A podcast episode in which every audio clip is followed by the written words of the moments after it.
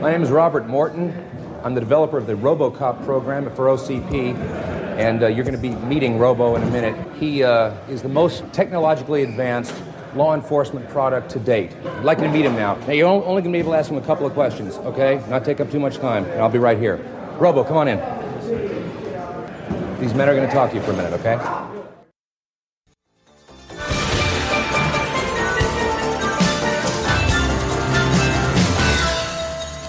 Life moves pretty fast. You don't stop and look around once in a while, you could miss it. Ah, god dag, kjære lytter, og velkommen tilbake til Ringpermen rett på video. Vi har fortsatt podkasten som snakker om film fra 80-tallet. På nypreparerte løyper sklir vi oss gjennom permen, som er full av filmanmeldelser skrevet av en uh, ungpjokk uh, på den tida. Han som var uh, formally known as ungpjokk, står som vanlig og tripper ved siden av meg i studio her i dag. Er du klar for å ta sats, Trygve? Alltid klar for å prate om film. I dag skal vi prate om en film som var eh, stor da, stor nå. En klassisk science fiction actionfilm, men ikke uten en samfunnskritisk brodd. Nei. I dag skal vi snakke om Robocop. The question all America is asking. Robocop. Who is he? What is he? Where does he come from? Kids look up to him. Stay out of trouble. Women feel safe with him. Let the woman go. You are under arrest. And criminals fear him. The summer's new superhero is America's new super hit movie, Robocop. I really love that guy. Rated R. Now playing at a theater near you.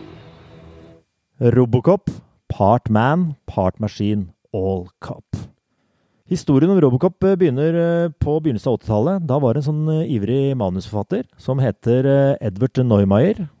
Han jobba faktisk på settet til Blade Runner, og det var der han fikk ideen om å lage en film om en politimann som ble en robot. Det ble en lang reise, men et manus fikk han skrevet. Og i 1985 så plukka filmselskapet Orion Pictures Da rykker det jo i foten din. Det gjør det, vet du. Det var en produsent der som spurte omtrent alt av regissører som fantes i Hollywood, bl.a. David Cronenberg, om de hadde lyst til å regissere denne filmen om denne robotpolitimannen. Men det var ingen som ville ta i det. De måtte faktisk til Europa. Ja, det måtte de. Eh, og, og, han som endte opp med å regissere filmen, han eh, kicka kanskje ikke sånn umiddelbart, han heller. Men kona til Paul Verhoeven skjønte at det var noe mer enn en actionfilm, dette her. Hun så satiren og komedien som det er mye av i filmen. Og, og Verhoeven var jo ingen smågutt i sånn uh, europastørrelse. Han hadde jo gjort en del i Nederland tidligere, bl.a. sammen med, med Rutger Hauer. og Tok kanskje med seg røffheten og de eksplisitte actionscenene og fascinasjonen derfra inn i dette prosjektet. Han var glad i sex også, han eh, Paul eh, Ja, altså han gjorde jo sikkert eh, noen litt sånn på kanten-filmer i Europa på 70-tallet, men det er ikke noe tvil om at uh, han gjorde jo også Basic Instinct, ja. blant annet etter denne filmen, og Total Recall, hvor det var en dame med tre pupper, husker jeg. ikke sant? Der kommer europalinken sikkert eh, med puppa. Jeg hadde ikke hørt om Paul Verhoeven jeg, eh, før eh, Basic Instinct. Han hadde kommet seg litt over fra Nederland før Robocop. Jeg tror han gjorde en film som het Flesh and Blood i 85, faktisk i, i USA, med Rutger Hauer. Også for Orion Pictures. Det stemmer. Men Rutger Hauer, hans beste venn, virker som. Han ble ikke med over til Robocop. Nei, han var vel litt tiltenkt rollen, men eh, det var en som het Peter Weller som, eh, som fikk hovedrollen. Du mener han fra The Jam? Ikke Paul Weller, nei, nei altså, men Peter Weller, som heller ikke er broren. Det er mulig vi blander de utover ja, og sendinga. Peter Weller var ikke sånn veldig kjent. Jeg husker han hadde gjort en film som het Buckaroo Banzai. En Buckaroo Banzai? Buckaroo Banzai en, Det var rett på video. Det var rett på video, men, men, den har fått en litt sånn kultstatus etterpå. Framfilm, eller? Ja, det var Framfilm. Eh, Framfilm var en sånn distributør som vi gutta på Nesodden, i hvert fall i vårt område, kjente veldig godt. Fordi ja. mora til Trond jobba jo der. Og da sirkulerte jo VHS-ene Ja, det husker jeg. Husker du vi så den Cujo Steffe King-filmen. Cujo, det var jo kanskje den beste Framfilmen. Ja, det, vet du hva, det var det. Den får jeg ikke sove av fortsatt når jeg ser en hund. It's not a monster, it's just a doggy. Så da var Peter Weller eh, om bord. Og så var det, trengte hun også en, en kvinnelig skuespiller. Jeg vet ikke ja, hvordan søken var der, men de endte opp i hvert fall med, med Nancy Allen. Dette er forholdsvis ukjent navn for meg. altså. Nancy Allen. Det er kona til Brian De Palma, og hun har jo spilt i Carrie og Blowout, blant annet. Det er Kona til Brian, ja. Mm. Som vi har prata litt om tidligere. Dyktig skuespillerinne. Blir trukket fram som eh, en av grunnene til å se filmen, faktisk. Altså, hun er kul. Eh, filmen eh, ble spilt inn over fire måneder, fra august eh, 1986. Ca. rett etter vi hadde kommet hjem fra fotballturnering i Danmark. det. Det holdt på til november. Jævlig varmt, tror jeg, på den tida. Ble spilt inn i Dallas. Oi! Til, al- altså august i Dallas. Handlinga er fra Detroit, og den ble spilt inn i Dallas. I hvert fall premiere 17.07.1987 eh, i USA. Kom til Norge ganske lenge etterpå. 1988, 24. mars. Ble jo stor suksess òg, da. Ble den tolvte mest innbringende filmen det året, med å spilte inn nesten 54 millioner dollar. På et budsjett eh, som var 13 millioner eh, dollar. Ja, det er meget decent. Vet du hvilken låt forresten som lå på førsteplass på VG-lista i mars 1988? 24. mars 1988. Jeg måtte bare sjekke det ut. Nei, det må du nesten fortelle meg. Jeg vet du blir glad når jeg sier det. Du burde egentlig visst det. Ja. Du hadde sikkert tippa sånn Tipau eller Belinda Carla eller noe sånt. ja. Nei, det var Billy Ocean. Det var Billy Ocean. Get out of my dreams. Get into my car. Jepp.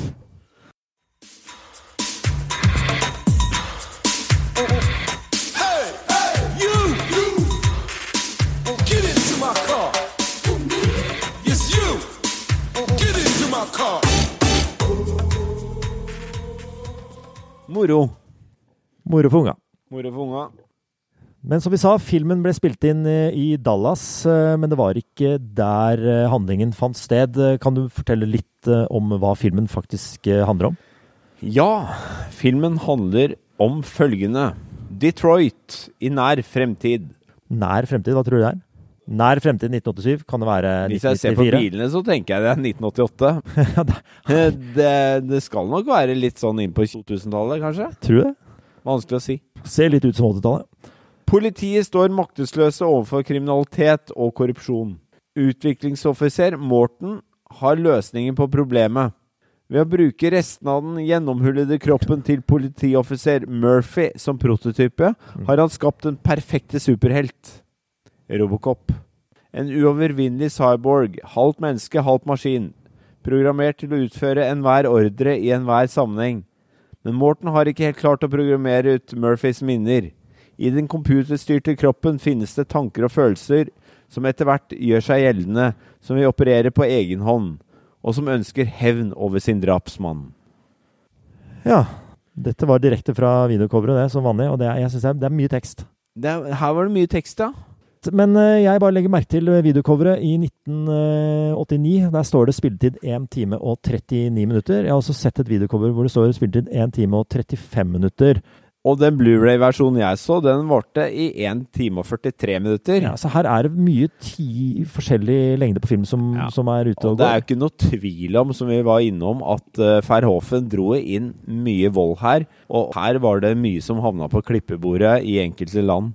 Ja, og inkludert i Norge, hvor eh, Statens filmtilsyn med Ja. han derre Torstein Storemyr. Torstein Storemyr i spissen Lurer på, tror han fikk mye bæsj i postkassa og sånn? Ja, jeg vurderte i hvert fall å sende masse bæsj i postkassa, men jeg gjorde det jo aldri. Nei. Nei, men de var strenge i Norge, og jeg tror den ble klippet en fire-fem minutter. Jeg husker jeg, Det sto det ganske mye om, og den ødela filmen. Og det tror jeg også at eh, han eh, Paul Verhoffen også klagde fælt over at det ødela filmen. Altså, satiren var jo ment å veie opp for den, eh, disse tøffe, drøyeste scenene. Mm. Men eh, det liksom falt litt eh, når eh, de drøyeste scenene ble klippet bort. Da Ja. ble det liksom ikke samme e- effekten med de to tingene. Nei, og det var jo faktisk enkelte scener hvor man faktisk pratet om hva som hadde skjedd, men eh, i enkelte land så fikk man jo ikke se hva som- hva som eh, man faktisk pratet om, fordi det var klippet bort. Nei. Men jeg kan fortelle at eh, Vi har sett filmen igjen, og du så den på Blu-ray og fikk vel til og med en sånn director's cut og noen kommentarer og sånn. Det ser du ikke på. Nei, jeg ser alltid bare på filmen, jeg. Ja, selv ikke som research til denne podkasten, så, så ser du noe på, på director's cut. Nei, Nei, bare filmen som teller, og det er gut. Men du fikk i hvert fall sett 1.43-versjonen, men jeg så 1.39-versjonen. Ja. Og det var ikke sånn jeg tenkte fy fader, dette var, her var det ikke noe vold. Eh, Men uh, vi kan jo ta for oss litt eh, hvordan vi opplever denne filmen. Ja. Vi kan jo gå litt inn i den. Vi kan gjøre det. Jeg husker ikke så mye hvordan jeg opplevde den den gangen. Jeg vet jeg så den. Jeg vet jeg så den på lokalkinoen. Altså, Tror du du så denne her på lokalkinoen? Du var jo bare 14 15 år. Dette var 18 år. Ja, men jeg tror på den tida der så var det akkurat at eh, 14-åringer slapp inn på 18 år. Ja, såpass bør det være. Ja, tror det var han er eh, John Elton som sto i Ikke Elton John, nei. det var ikke Mr. Sacrifice. Nei, det var faktisk en som het Jon Elton, som sto i, eh, i, i billettluka og ikke var så streng, da. Han har sikkert fått masse sånne natt, nattetelefoner. Nei, så husker ikke så mye av den gangen. eh, derfor var det med ganske forventning, faktisk. Ja. Jeg hadde, vi visste jo at vi skulle se en god film. ja, vi visste det. Hvorfor visste vi det? Det er 7,5 på IMDb er jo kvalitetstegn. Vært med på noen sånne kåringer og har fått en status. Thank you for not smoking. Nei, vi får en fin metallisk eh, 80-talls Det eh, Robocop-logo. Ja. Møter oss på skjermen når vi setter oss ned. Vi går rett på en sånn nyhetssending. Verhoeven tror jeg bruker mye nære nyhetssendinger for å liksom eh, Ja, det er vel der liksom satiren kommer inn, og helt absurde nyheter som blir lest opp av uh, Det er de jævlig smilende anchor-folka. Ja, De smiler og over til neste nyhet, og det er liksom ikke noe Ingen reagerer på om det er reklame for eh, sportshjerte, var det det? Lagd av Yamaha. fine sportshjerter du får kjøpt fra Yama. Det er sånn ønsker jeg meg, faktisk. Ja, fordi da tror jeg du løper 20 minutter fortere på halvmaraton. Det kan du si. Og det er eh, romraketter som eksploderer, og det er store skogbranner. Det liksom, det er ikke sånn helt ukjente uh, nyheter i, dag. Men det er et par presidenter som dør, og Det er mye sånn Det er litt sensasjonsgreier. Men vi får også en bilde av uh, byen Detroit, da, at det der er uh, mye kriminalitet. Ja, jeg, li og jeg liker det der med at det er, vi skal til Detroit igjen.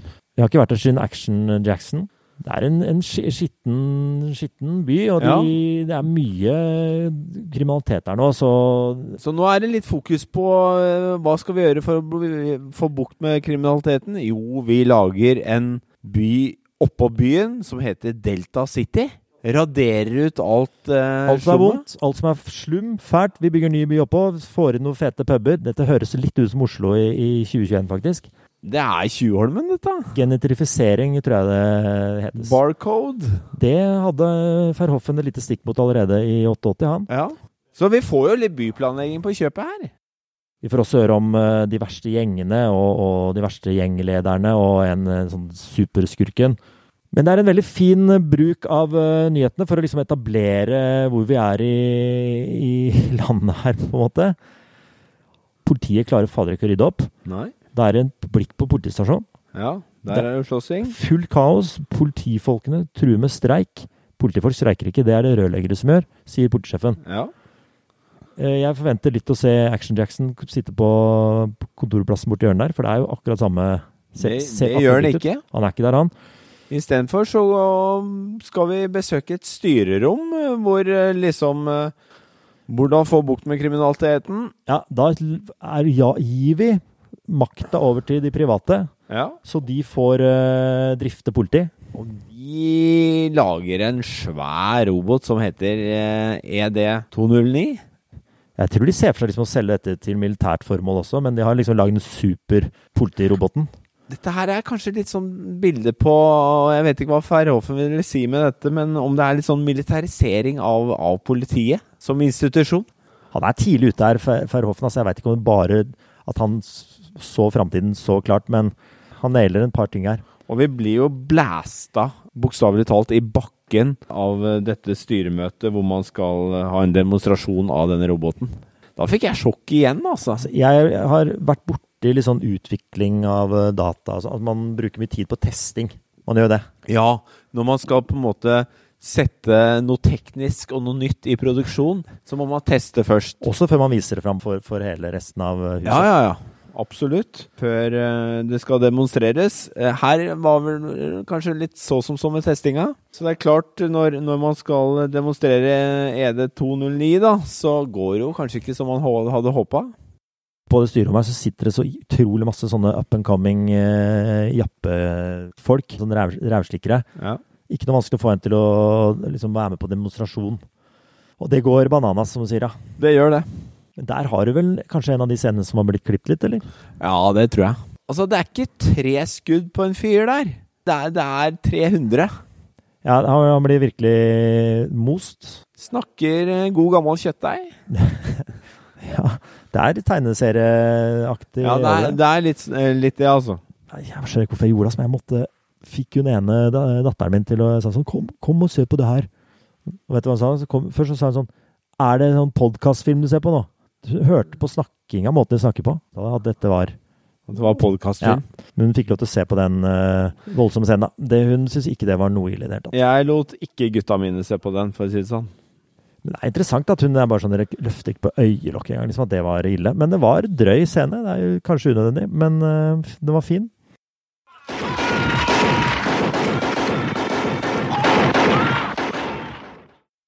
Det blir jo også en ny scene hvor vi blir jo introdusert med Murphy, spilt av Peter Weller, da, ikke sant? Fordi han, han skal jo bli robot, men han lever jo som et vanlig menneske her til å begynne med. Får seg kollega, selvfølgelig, Nancy Allen, ut på oppdrag. Møte på hovedskurken. Uff a meg igjen. Ja, Det er litt uff for meg. Og, og, og her ser vi jo litt uh, hva Ferhofen tok med seg fra Europa, kanskje. Du, og der eh, har du jakta på han uh, hovedskurken som ble presentert for allerede på nyhetssendingen, som heter Bodicker. Og vi, vi snakker jo mye om villains her. Hans Skryber kjenner vi til. Die Hard. Vi har et par andre. Ja, men han, han er der oppe og nikker, altså. Mm. Det er ikke så hyggelig mot uh, Murphy. Nei, stakkar. Igjen så Stakkar. blir det jo litt sånn uh, kjøttdeigscene. Armer detter av, til og med. Han er en sånn torso, nesten. Ja. Eh, Han dauer, rett og slett. Ja, han gjør jo det. Klinisk død. Klinisk død, ja. Han dør. De gir opp legene. Bare nei, Murphy, kaputt. El Capute. Og da, vet du hva, da tar jeg, så sier jeg sånn slutt på del én, på en måte, i filmen.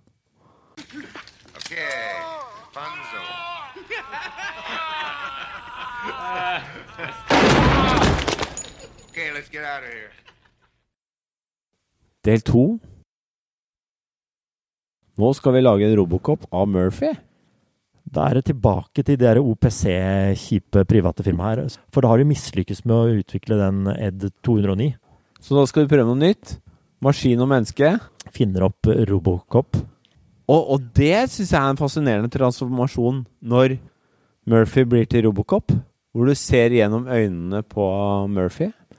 Minner meg litt om Predator. Bare, så- altså. Tror det var sånn grafikk lagd av uh, Amiga. Ser faktisk Litt 80-tallsgrafikk. Litt 80-talls, men samtidig også litt 2021. Det, jeg syns ikke det ser datert ut, eh, det. Bruker god tid på å se folk kommer og skrur i de siste skruene han, gjennom hans blikk. Så det er veldig det er, jeg det er vakkert. Ja. Så, og så kommer den store dagen uh, hvor de får uh, endelig presentert han for resten av politikorpset. Jeg syns de tar fint mot han. De, de har jo innsett at de trenger hjelp. Har jo trua med streik og sånn, så kommer det en sånn de er, Det er beundring og undring når du ser denne robotaktig tøff drakt, vet du. Tøff drakt, men det, det sies at det var mye jobb for Peter Weller eh, å få på seg. Var det ni timer det tok, eller?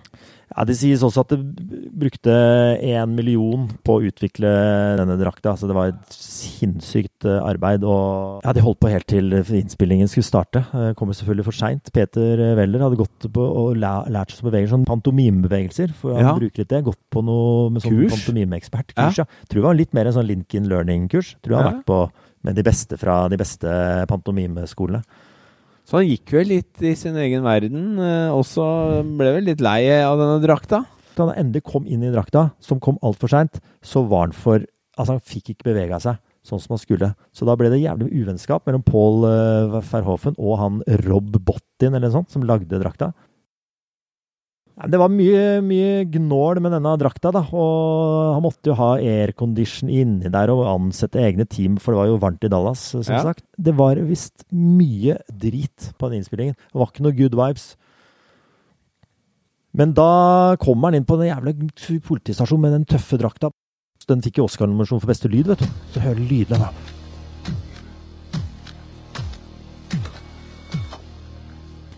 What is this shit? Bevegelsene og lyden er koordinert. Det er jo kult. Og det er ut på oppdrag. Han er sånn rå put. da, Bare ordner opp en voldtekt der. Ja, han er, det er litt sånn Supermann-touch. Blir litt helt og møter opp på skole og blir hedra av skoleunger og Det er good times. Ja, ja, ja. Det er good times. Nyhets... Gladsak på nyhetene. Ja. Endelig en gladsak på nyhetene. Og så Det begynner å gå opp for ham. Han begynner å få noen minner fra at eh, Og, og der er det en fin scene hvor han eh, faktisk eh, drar hjem eh, der han bodde når han levde. Hvor han får flashbacks. Og det synes jeg altså Der lurer jeg litt på hvorfor i all verden får vi så sympati for Robocop? Han blir jo mer og mer menneskelig, da. Ja, men er det fordi du har sett ham bli skutt stykker? Også Peter Wellos har et utrolig sånn snilt ansikt Ja, i del 1 her, og så blir han så blir sønderskutt, som gjør at når du da Robocop får de der menneskelige og skjønner at det er jo han Petter inne der, så blir du glad i han. Det, Og der får jeg fluen-feelingen, da. Og det får jo hun Nancy Allen også, som selvfølgelig da kjenner jo igjen kollegaen sin og bare hm, her er det noe. Ja. Og når han begynner å skjønne at fy fader, han er bodyker og de folka som knerta meg, bare han får bare stikke og ta, liksom. Søker opp han.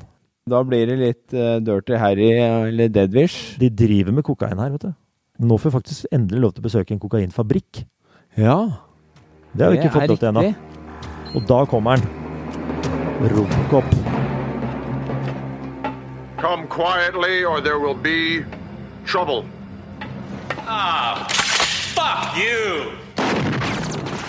Det er også en ganske tøff scene. Ja, den er, den er stilig. Så går det vel en liten historie om hva han gjorde på settet da? Ja, for han har aircondition under arma. Ja. Fått på noen vifter og noe eget team og sånn. Og i, på øret. Han har ikke AirPods da, liksom. Nei, det er vel en god gammel Sony Walkman sikkert. Med propper, kanskje? Kanskje en gule med propper. Nå går det å høre på Passer jo ganske bra til eh, scenen, da. Red Rain, eller? Med Peter Gabriel. Sies det. Kokain og litt Red eh, Rain. Beste låta fra Soul, spør du meg. Hvis denne ble spilt inn mellom august eh, 86 og november 86, så var vel eh, var på topp på listene denne. Ja.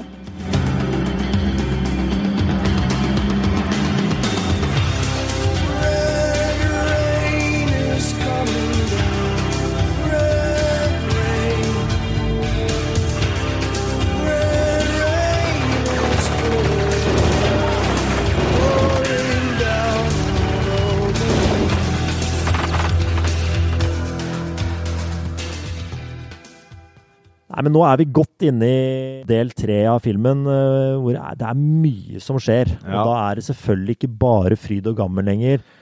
Nei. Siden Romokopp er ute for å ta kjeltringene, så er det jo selvfølgelig da eh, disse OPC-selskapene Ja. også, som er jo ikke helt fremmed med de kjeltringene det gjelder. De er jo litt korrupte. Så det er bare å sende politiet på politiet. Så det funker jo sånn passe bra. Ja, det må jeg si. Han kommer seg unna, hooker opp med Nancy Allen igjen. Hun er liksom på hans side hele tiden. Hun har skjønt det. Hun har sett det, at det er Murphy. Hun har kjent det, hvordan han snurrer Ja. pistolen, hvordan han kjører bilen. Og det er fint. Det er veldig fint. Og, De blir vel så fortrolig med hverandre igjen at uh, han faktisk tar av uh, masken, eller? han tar av seg Det er en fin scene. Ja, det syns jeg er en veldig fin scene, og den husker jeg også godt. Og det var er liksom mye bilder fra filmen også, den scenen der. Ja, samtidig så jævlig tøff han ser ut med, den, eh, med Ja. maska også. Men eh, det er klart, her er vi på en måte i del tre av filmen, og bra dynamikk i, i filmen eh, her også. Det skjer mye. Fine vendinger. Men også noen litt sånn rolige varmescener. God kjemi mellom Weller og Alan her.